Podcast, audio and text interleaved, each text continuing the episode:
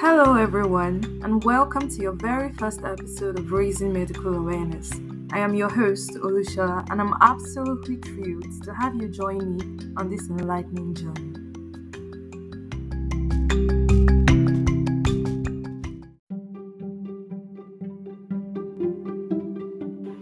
Today, I am going to be diving into the world of diabetes, also referred to as a silent killer. I will also be debunking a myth about diabetes as we go on.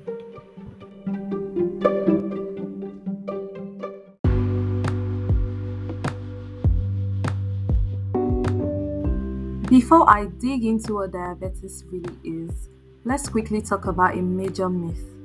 You'll mostly hear people talk about how the consumption of a lot of sugary things can make you very, very prone to diabetes. I'm here to tell you that's a very crazy misconception.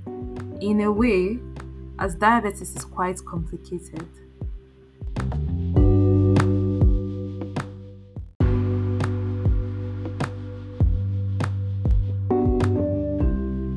In order to debunk this myth, let's get into the nitty gritty of what results in an individual having diabetes. A major criminal that leads to diabetes is excessive glucose in the blood. Yes, our body requires glucose for its daily activity. As we need glucose for energy, we need glucose to move, to talk, to walk, to even run. But too much of everything is never good. So, when we have too much glucose in our blood, medically we call it hyperglycemia. And this hyperglycemia is a major characteristic of diabetes.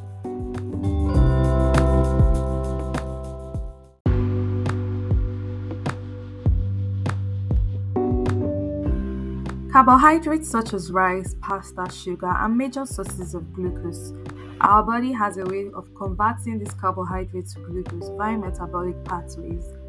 When glucose is in our bloodstream, our body has an organ called the pancreas, which releases an hormone called insulin.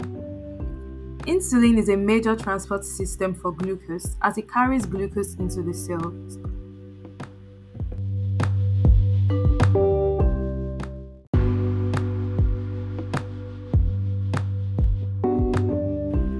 The causes of type 1 could be idiopathic, which basically means unknown causes. It could also be as a result of our immune system, which is a network of cells that serves to protect our body from infection, attacking the pancreatic B cells that produce insulin. So, if there's no pancreatic B cells, there wouldn't be any insulin production, and this leads to hyperglycemia.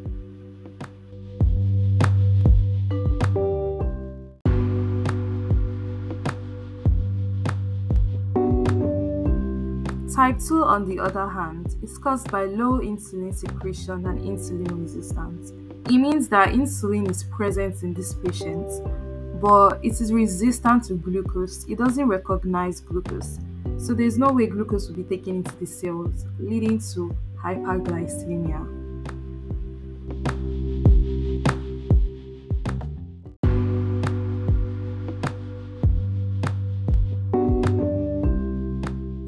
Diagnose a patient with diabetes, the patient is usually asked to do the following tests fasting blood sugar, random blood sugar.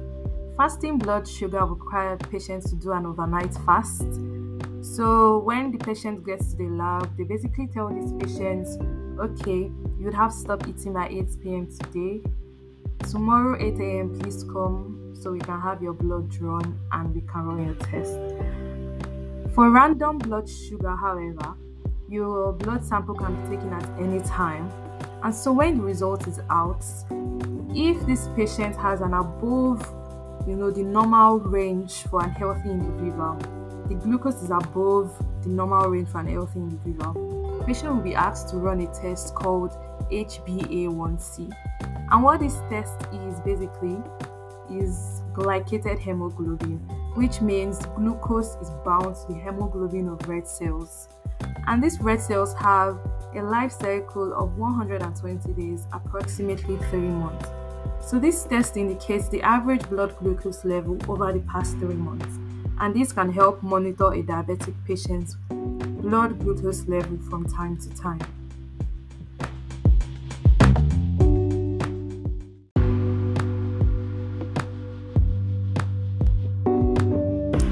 To sum up today's episode, only a small aspect of hyperglycemia has been tackled. There's still so much to be explored. So drop a comment, ask questions, send a text, or email me on anything you'd like me to talk on. Your host, Olushola.